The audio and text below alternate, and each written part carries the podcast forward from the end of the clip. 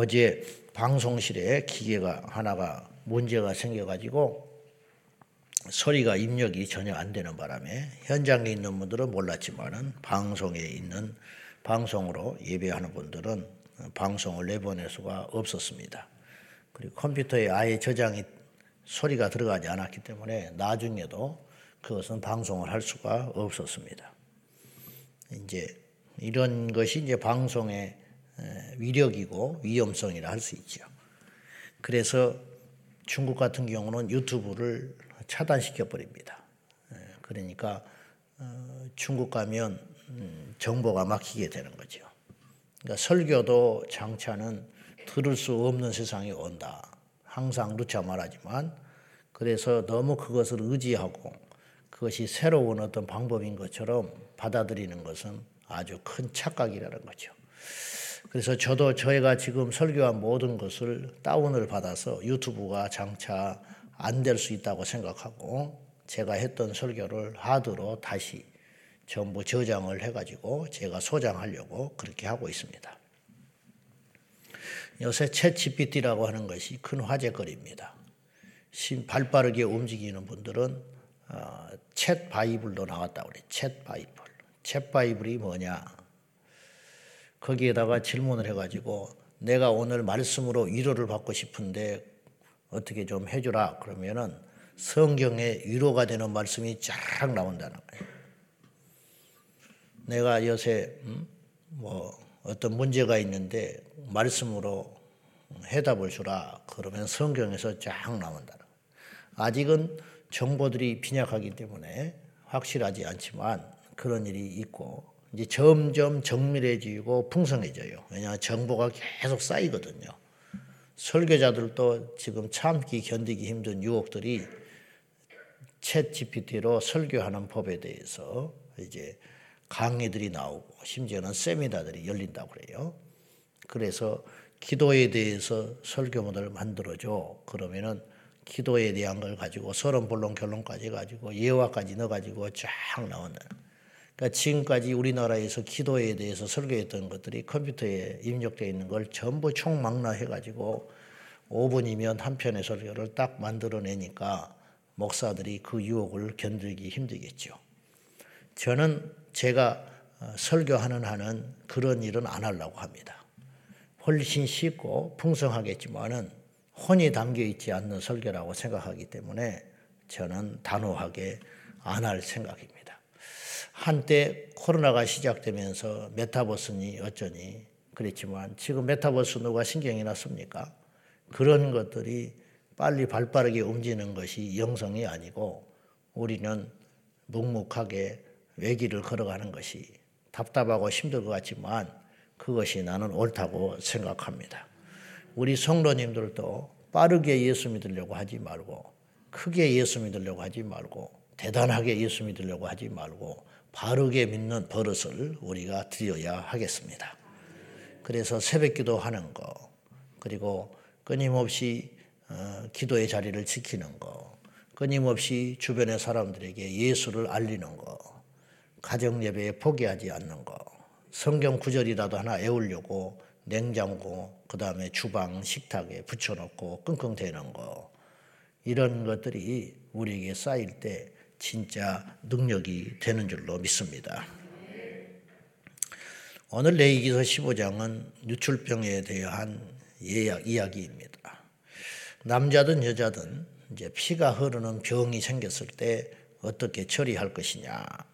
이 문제에 대하여 주님께서 직접 거론을 하셨습니다. 자, 2절 보겠습니다. 2절 시작. 이스라엘 자손에게 말하여 이르라. 누구든지 그의 몸에 유출병이 있으면 그 유출병으로 말미암아 부정한 자라. 부정하다라는 말은 굉장히 센 말이다. 공동체에 견딜 수가 없어요. 부정한 사람이라 해버리면 공동체 가운데 같이 일상생활이 안 된다고요. 예, 직장을 하겠습니까? 집안 식구들하고 같이 지낼 수가 있겠습니까? 굉장히 큰 단어라. 이제 이렇게 해버린 이유가 뭐냐. 나병도 부정하다 해가지고 공동체에서 고립시켜 버렸죠. 그 전체를 보호하기 위한 것이다. 유출병이 도대체 뭐냐. 피가 나는 병이죠. 주로 여자들이 많이 나는 병이겠지만은 그래서 이 피를 흘리게 하는 것은 아주 부정한 것으로 규정을 했는데 고대의 풍습과도 관계가 있어요. 고대에는 자기 몸에 몸을 해서 피를 내는 행위를 종교 예식 삼았습니다.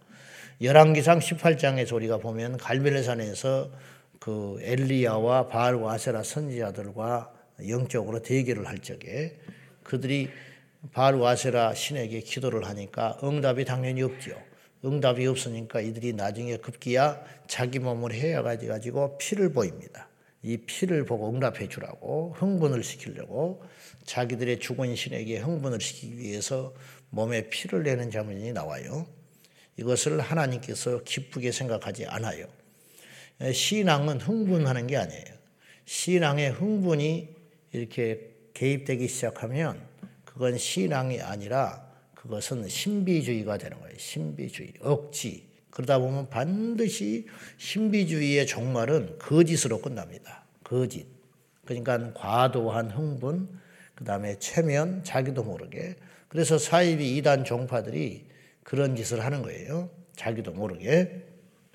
가지고 특별한 어떤 것들, 그런 것들을 통해 가지고 특별한 물건을 신성시 여긴다든지, 특별한 사람, 특별한 장소, 이런 것들을 구별시켜 가지고 그렇게 하는 것은 파국으로 가는 지름길입니다. 파국으로 가는 지름길. 이 누차 말하지만 이를테면 이런 게 특별하지 않다는 거예요. 근데 이걸 특별하게 신성시 여기는 순간 신앙은 어디로 갈지를 몰라요. 요새 어떤 젊은이가 치유 사역을 하면서 지금 많이 이제 감론을박이 곧 나올 것 같은데 이제 이제 귀신을 쫓고 병 고치는 것까지는 좋은데 이제 한때 우리에게도 뭐 이 금 금리빨이니 금가루 현상이니 뭐 이런 것들을 들어보셨을 거예요. 근데 이제 문제는 그것이 진짜일 수도 있지만 항상 내가 볼 때는 성령으로 시작하여 거기에 욕심이 끼고 인간의 어떤 생각들이 끼면 마지막에 가면 육으로 끝나요. 육은 거짓이거든요. 육은 거짓이고 인간이고 어떤 과도한 욕망의 파국으로 끝나요. 그런데 이제 처음에 하나님께서 이빨도 고쳐주시고 그런 현상을 나는 보여주셨다고 믿어요. 그러나 문제는 그 주도권이 하나님께 있다는 거예요. 안 되지요. 안 될 때 이제 안 되면 말아야 되는데 안 되는 현상을 가지고 계속 되게끔 만들려다 보니까 과도한 액션과 체면이 나오는 거예요. 보십시오. 여기 금가루가 떨어졌어요. 이렇게 이렇게 하면은 진짜 떨어진 것 같아. 그리고 이렇게 기도가 뒤로 넘어지는 행위들. 그러니까 안 넘어지면 왠지 믿음이 없는 것처럼. 그래서 어떤 사람은 일부러 넘어져 주는 사람도 있다는 거예요. 넘어지기. 저렇게 기도를 하고 예쓰는데 넘어져야 할 것 같아서 넘어져 줬다는 거야. 그러면 넘어지면 기도해 준 사람은 통쾌하지요. 뭔가 있는 것 같고 넘어진 사람은 또 안 넘어져 가지고 또 시험 든 사람이 있어요. 자기는 왜 이렇게 안 넘어지냐는 거야. 이제 이, 이것은 이제 본질에서 어긋나기 시작하는 거지요. 점점. 넘어지고 안 넘어지고의 문제가 아니잖아. 예? 막 손이 뜨겁다 이거 진동이 일어난다. 그게 문제가 아니고 주차장에 가서 싸우지나 말아라. 나는 이제 그 말을 하고 싶은 거예요. 맨날 금가루 떨어졌다고 이빨 금이빨로 바뀌었다고 하면서 모여가지고 싸움이나 하고 뭐 회의하다가 큰 소리나 치고 그렇지 그런 짓거리를 하고 다니면은 그 금이빨이 아니라 다이아몬드 이빨인데 그 뽑아버려야지 그 뭐하고 달고 다니냐 이 말이에요. 아무 필요가 없는 거라요. 아무 필요가. 그것이니까 그런 징조와 현상을 통해서 하나님께서 이루시고자 하는 것이 무엇인지 그 본질적인 거. 금가루 안 떨어져도 변하는 것이 기적이지. 금가루 맨날 떨어져도 그건 금도 아니에요. 그것이 금가루면 가서 팔아야지. 응? 그러니까 그것이 문제가 아니라는 거예요. 실제로 우리 교회도 예전에 뭐 치유사역 그거 하니까 이빨이 이렇게 금으로 바뀌는 일이 있었어요. 아주 나는 안 믿었어. 뭐 설마 그러겠냐 그랬더니 본인도 맨날 자기 이빨인데 헷갈리는 거야. 그래 20년 전에 이빨을 했는데 금으로 바뀌어 버렸어요. 이게 시원한 아말금이. 그래가지고 지방에서 자기가 치료받은 병원에 가서 그거를 실제로 자기가 열람을 해봤더니 금이 아니었어. 근데 금으로 바뀌어 버렸다는 거예요. 그런 일이 있었는데 금으로 바뀌는 건 쉬워. 근데 그 꼬라지 바뀌는 건 너무 어렵더라는 거지. 진짜 기적 중의 기적은 예수께서 오셔서 죄인된 우리를 위해서 죽으셨다는 사실이고 그 예수님을 믿어놓고 말미암아 내적인 변화가 일어났다는 것이 기적이고 생명이라는 거예요. 근데 여기에 대해서는 별로 관심이 없고 외형적인 거 그러면 제가 장담하는데 100% 멸망길로 간다. 100% 십자가를 잃기 때문에 아무튼지 간에 떠들썩했어요. 그 갈멜산에서 그 이방 신을 섬기는 자들은 몸에 피를 내고 그래봤자 응답이 없어요. 엘리야 보십시오. 간단해. 5분도 안 걸렸어. 그의 기도가 여호와여 들으소서. 내가 하나님의 종인 것과 이 백성에게 하나님이 살아 계시는 것을 보여 주십시오. 이거 뭐 1, 2분이면 끝나는 기도였죠. 그런데 하나님께서 그 기도를 들으시고 응답해 주실 만하니까 하늘에서 불이 내려지는 역사가 일어나게 됐다는 거예요. 이것이 진짜는. 그러니까 기도 많이 할 필요 없네. 그런 차원이 아니라는 거죠. 엘리야가 그 자리에 서기까지 얼마나 많이 기도했겠어요. 그걸 봐야지. 빙산의 일각이지요. 엘리야가 그들과 맞서기 위해서 얼마나 금식하며, 얼마나 기도하며, 얼마나 그 날을 준비했겠냐고요. 이제 그걸 생각해야지. 자, 어쨌든지 간에 이게 몸에 이제 유출병이 있는 경우는 어떻게 해야 되느냐. 이 유출병이 어, 있는 다음에 그 유출병도 치료되는 날이 오잖아요. 나병처럼. 그러면 그들을 다시 공동체 앞으로 받아들이는 그 정결 예식을 통하여 받아들이게 하는 것이고, 그 다음에 특별히 여인의 유출병, 이것이 혈류병인데, 우리가 마가복음 5장에 보나 보면은 혈류병을 12회를 앓던 여인이 자기 재산을 다 허비해요. 왜냐하면 이 병을 고쳐보려고. 근데 고칠 수가 없었어. 이거는 그냥 유전병이거든요. 유전병. 혈류병은 이제 몸에서 계속 피가 흐르는 유전병으로서 여인들만 갖고 있는 병으로 이거는 고치기가 그 당시에는 힘든 병이었다. 요새야 약이 좋아져서 그렇지만 문제는 이것을 단순한 병으로 여기지 않고 병으로 여겼으면 고쳐주려고 하지요. 단순히 병으로 여기지 않고 율법에 의하여 부정하다고 딱 못을 박아버리기 때문에 일상생활 자체가 안 되는 거예요. 집에서도 결혼을 할 수도 없는 것이고 어떤 뭐 일상생활 자체가 안 되는. 그러니까 이 심리적으로 받을 상처는 또 얼마나 크겠냐고. 그리고 사람들 가운데 나가지를 못해요. 부정한 여인이라고 낙인 찍혀가지고.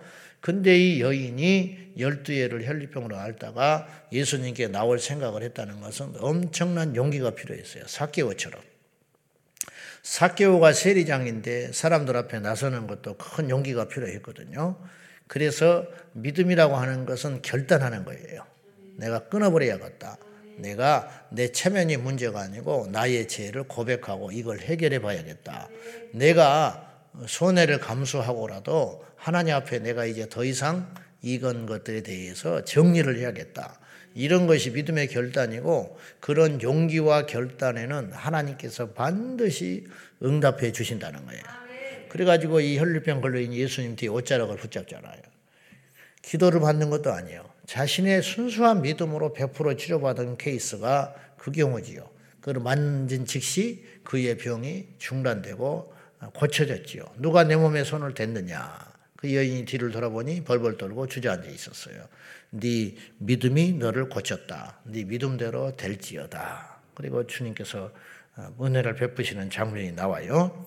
자, 여자가 유출병이 것을 걸렸을 때에는 또 그 생리의 기간이 있을 때에 그런 경우도 유출병으로 취급을 하여 부정하다고 못을 박아가지고 여인의 여인을 남자들이 가까이 하지 못하게 했다. 위생 차원에서. 우리가 출산할 때에도 여자의 건강을 지켜내기 위해서 40일, 80일을 보호하게 했다는 것을 우리가 알 수 있어요. 남자는 40일, 여자는 80일 덤으로 더 위로해 주시는 거죠. 거기에 마찬가지로 오늘 본문에도 그런 장면이 나오는 것이죠. 28절에 보면 그의 유출이 그치면 이래를 센 후에야 정하게 된다. 이제 그 기간이 끝났다 할지라도 더 어쩔 줄 모르니까 사람마다 상태가 다르니까 이 7일을 더하여 여자의 건강을 지키게 했다. 남자로 하여금 가까이 하지 못하게 했다. 이게 엄청난 것이라는 거예요. 이게 단순히 여자의 인권을 무시하자는 게 아니라 여자를 진짜 지켜내기 위한 하나님의 엄청난 메커니즘이 있다라는 거예요.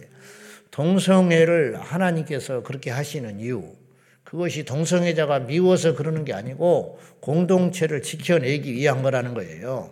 동성애는 단순히 성적 일탈이 아니에요. 그건 수십 수백 가지 문제를 가져와요. 그래서 그걸 통해서 동성애가 극복이 된다 할지라도 예수님을 만나서 완전히 회개하고 그 영적 싸움에서 이겨내지 못하면 또 다른 수많은 문제들이 양산되게 돼 있어요. 이건 죄이기 때문에 그리고 동성애자에서 이제 나와 가지고 예수 믿고 회복되는 경우에 간증을 들어보면 하나같이 말하는 게 이건 단순한 어, 성적 일탈이 아니고 이건 병이라고 이야기를 해요. 다 같이 병. 그러니까 그 늪에 빠지면 못 빠져나온다는 거예요. 평생을. 그리고 그 병이라는 게 병과 죄라는 것이 전염병 있잖아요. 내가 이 동성애자면 어떤 파트너가 생기죠. 파트너가 생기면 그 파트너가 또다시 누군가를 동성애자로 끌어들이면 그 사람도 그렇게 되고 그 사람도 그렇게 되고 그 사람도 그렇게 되고 점점점 이렇게 마치 사입이 이단에 끌어들여 가지고 전부 이단이 되듯이 그 늪으로 빠져들게 해 가지고 전부 동성애자가 되는 그런 상황이 된다는 거예요. 네덜란드 사춘기 10대 아이들의 절반이 트랜스젠더가 됐다고 하는 것은 이게 죄가 오염된다는 거예요. 여러분, 태어나면서부터 동성애자라면 그런 일이 안 생겨요. 태어나면서부터 동성애 유전인자가 있다고 그렇게 주장을 한다면 그러면 태어나면서 태생적으로 동성애 기질이 없는 사람은 빠져들 수가 없는 거예요. 안 하지요. 누가 접근을 해도 여러분 왼손잡이고 오른손잡이가 있다고 그렇게 비유를 하는데 그러면 타고나기를 왼손잡이가 있고 오른손잡이가 있듯이 타고나기가 동성애자가 있고 아니 이성애자가 정상적인 사람이 있다라고 이야기를 한다면 죽었다 깨어나도 이성애자는 동성애자가 안 돼야 되는 거예요.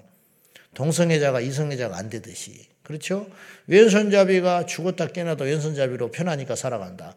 그러면 오른손잡이가 어느 날 왼손잡이를 만나가지고 설득을 당하는 거예요. 야, 왼손을 써봐. 양손 쓰면 다 좋아. 그래 볼까? 그리고 한 며칠 연습하면 왼손잡이가 되나요? 안 되지. 못해요. 힘들어서 억만금을 줘도 못한다고.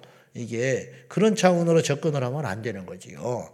그러니까 동성애자가 태어나기로 유전인자로 한계가 되어 있다면 번져가지 않고 전 인구의 몇 프로는 항상 동성애자고 나머지는 이성애자로 끝나야 되는 거지요.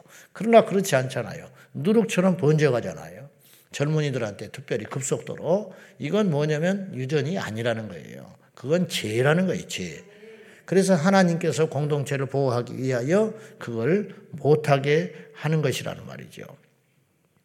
동성애자는 거의 다 혼자서 어떤 성적인 어, 영상을 본다든지 기괴한 성행위를 목격한다든지 해가지고 식 악한 영이 들어오는 현상이고 그 다음에 그 상처, 성적 상처를 통해 가지고 틈을 타고 들어오는 거예요.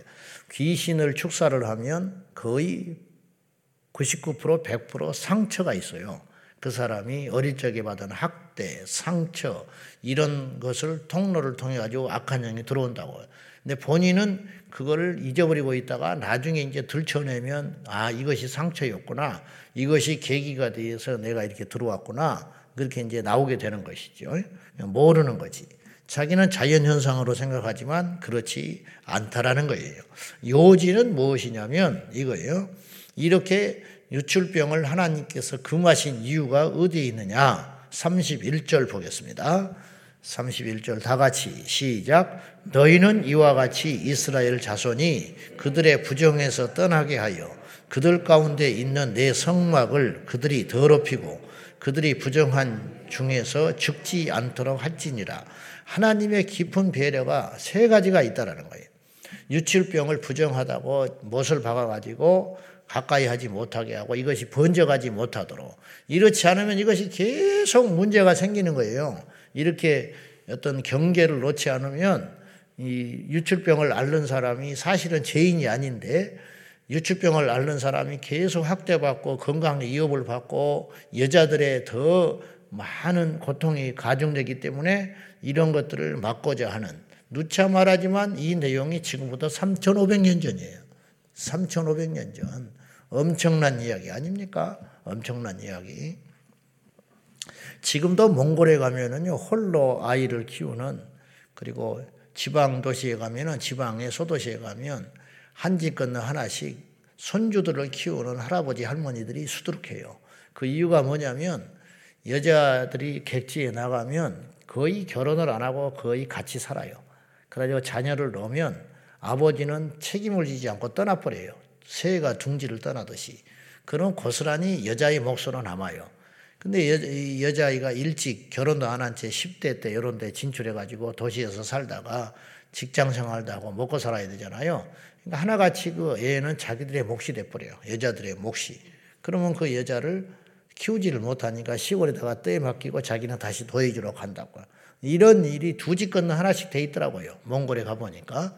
지금도 여자들은 그런, 어, 뭐라 그럴까. 불이익 아닌 불이익을 당하는 세상이에요. 근데 지금부터 3,500년 전에 여자들의 건강과 권리를 지켜내기 위해서 하나님이 이런 방법을 썼다고 하는 것은 우리 주님께서 얼마나 자상하시고 사랑이 있냐 이 말이죠.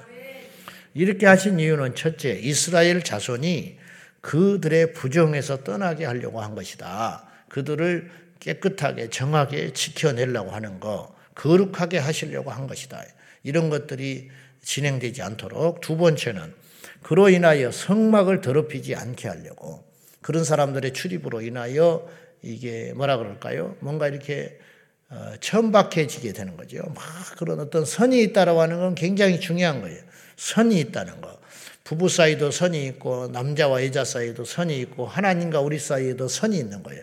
이 선이 지켜질 때 평화가 있고 이 선이 친구 사이에도 선이라는 게 있잖아요. 할 말이 있고 하지 말아야 할 말이 있고 하지 선생과 스승과 제자 사이에도 할 일이 있고 하지 말아야 할 일이 있고 아무리 친해도 넘지 말아야 할 선이 있다는 거예요. 이제 이런 것들이 무너지기 시작하면 세상이 암흑천지가 되고 망하게 되는 거예요. 성막이 세상에 있지만 성막과 세상을 경계 짓는 선이 있어야 한다는 거예요. 교회도 세상에 있지만 요새는 이제 성도들조차도 그것이 너무 허물어져 있는 거예요. 지금 너무 쉽게 생각해. 이래서 결국은 손해를 누가 보냐면 하나님이 보시는 게 아니라 우리가 보게 된다는 거예요. 세 번째는 그래서 결국은 그들이 부정한 중에서 죄로 인하여 죽지 않도록 배려하기 위한 것이라는 거예요. 죄는 사망을 가져온다는 거예요. 분명 이야기하지만 하나님께서 엄청나게 까다로운 분 같아요. 제사는 이렇게 지내라, 날은 이렇게 지내라. 이스라엘 백성들은 자유가 없는 것 같아. 먹는 것도 이거 먹지 말아라. 심지어는 걸쳐오는 입도 이런 옷은 입고 이런 옷은 입지 말아라. 이런 엄청난 많은 규례들, 성가신 율법들이 있는 것 같지만 이것들을 지켜냄으로 인하여 누가 유익이 있냐면 이스라엘 백성들에게 유익이 있다라는 거예요. 우리가 분명히 명심할 것은 지금도 우리에게 하나님께서 주신 말씀들, 날마다 우리가 말씀을 읽고 말씀을 듣고 하는 중에 하나님의 뜻을 알게 되잖아요. 이런 것들이 우리를 불편하게 만들고 가지 말아야 할 것, 해서는 안 되는 일들, 또 마땅히 해야 할 일들, 이런 것들을 알수록 우리가 사실은 아는 것이 병이라고 알수록 우리가 점점점 삶 속에서 제한받게 되고 불편하게 되는 것이 사실이죠. 그러나 그로 인하여 누가 유익을 얻게 되냐면 우리가 유익을 얻게 된다는 거예요. 그로 인하여 우리가 살게 된다는 거예요. 하나님께서 우리에게 말씀을 하신 이유는 당신의 유익을 위해서 주신 말씀은 한 절도 없다라는 거예요. 우리 주님이 아쉬운 게 있어야지 우리를 통해서 뭘 얻지요. 한번 생각해 봅시다. 주님이 부족한 게 있어야 우리를 통해서 뭘 얻고자 하는 거 아니에요. 11조도 주님이 받고자 하는 게 아니라는 거예요. 11조를 드림으로 인하여 성도들의 신앙이 강화된다는 거예요. 강화돼. 그리고 말라키서에 보면 주님이 그걸 징수의 감으로 끝나는 게 아니잖아요. 그걸로 인하여 그 충성과 순종과 신실함을 통하여 여호와께서 당신의 백성으로 인정하시고 당신께서 그들을 지켜내는 거 아닙니까? 복을 주는 거 아닙니까? 네? 그런 차원이죠. 이찬수 목사님이 교회를 40여 개를 개척을 해주면서 얼마나 이 시대가 윤리와 도덕과 의리가 무너졌는지 걱정이 돼서 이런 이야기를 하더만 개척해준 목사들한테 1년에 한 번씩은 모이자 이 말이에요. 모일 때 빈손으로 오지 마라. 그렇게 가르치더만. 참 기가 막힌 일이죠. 교회를 덩그러니 하나 내줘도 빈손으로 오지 말고 나한테 돈을 가져오라고 하더만. 음. 그러니까 돈을 받고자 한 것이 아니라 감사를 가르쳐야 하는 시대가 됐다는 거예요. 목사고 교회를 개척해 준 정도가 되면 그런 거 말할 필요도 없잖아. 근데 그분의 의도를 내가 알 것 같아. 이 세상이 게 무너진 거야. 그걸 받고 그분이 뭐 돈이 없겠어, 명예가 없겠어. 그걸 받고자 한 것이 아니라 그로 인하여 뭔가 질서를 세우기 위한 것이고 뭔가를 가르치기 위한 것이다 이 말. 애들한테 인사 잘해라, 인사 잘해라. 우리 아들남 꼬꼬마 애들한테 애들한테도 인사 잘해라고 내가 입학립했대. 애들한테 그거 가르쳐라. 내가 걔들한테 인사를 받아서 뭐 할 거예요? 내가 인사한다고 주머니가 두둑해지겠어. 인사를 한다고 내가 건강이 좋아지겠어. 인사를 받는다고 내가 뭐 위신이 쓰겠어. 근데 요새는 막 뭐 인사하기 위해서 기다리고 인사를 하기 위해서 태어난 애들처럼 인사를 해야 돼서 귀찮아 죽었는데 근데 이제 그거 뭐예요? 누가 좋아요? 인사를 받으면 내가 좋아요? 그렇게 함으로 걔들이 세상의 이치를 알고 이하리를 알고 반듯하게 커갈 수 있다는 것이죠. 여호와께서 우리에게 말씀을 지키라고 하는 것은 하나님의 유익을 위해서 말씀을 지키라는 거예요. 안식일을 지키라는 것은 하나님께서 그 안식일을 똑 따먹기 위해서 그런 게 아니라는 거예요. 이스라엘 백성들 모든 인류에게 하나님께서 은총을 베푸시고 건강하게 만드시고 번성케 하시고 흥황하게 하시고 사람답게 살게 하시고 깨끗하게 살기 위한 것이라는 걸 기억하셔야 됩니다. 그래서 요한일서 5장의 말씀에 계명은 무거운 것이 아니다. 하나님을 사랑하는 자에게는 결코 무거운 것이 아니다. 그렇게 말씀하셨어요. 말씀 우리가 몰라서 안 지키는 것은 있을 수 있으나 알고도 안 지키는 것은 있을 수 없는 일이에요. 알고도 버겁기 때문에 못 지키. 우리가 몰라서는 못 지킬 수 있어요. 그러나 들었고 안 이상은 이 말씀을 지키지 못한다는 건 변명에 불과하다는 거예요. 하나님을 사랑한다면 그리고 이 말씀을 지킴으로 우리에게 주어지는 유익이 무엇인지를 안다면 그것은 우리에게 짐이 아니고 복이라는 것을 알게 될 것입니다.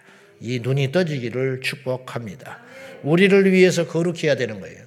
우리를 위해서 정결해야 되는 것입니다. 우리를 위해서 말씀 따라 사는 것입니다. 기도하겠습니다.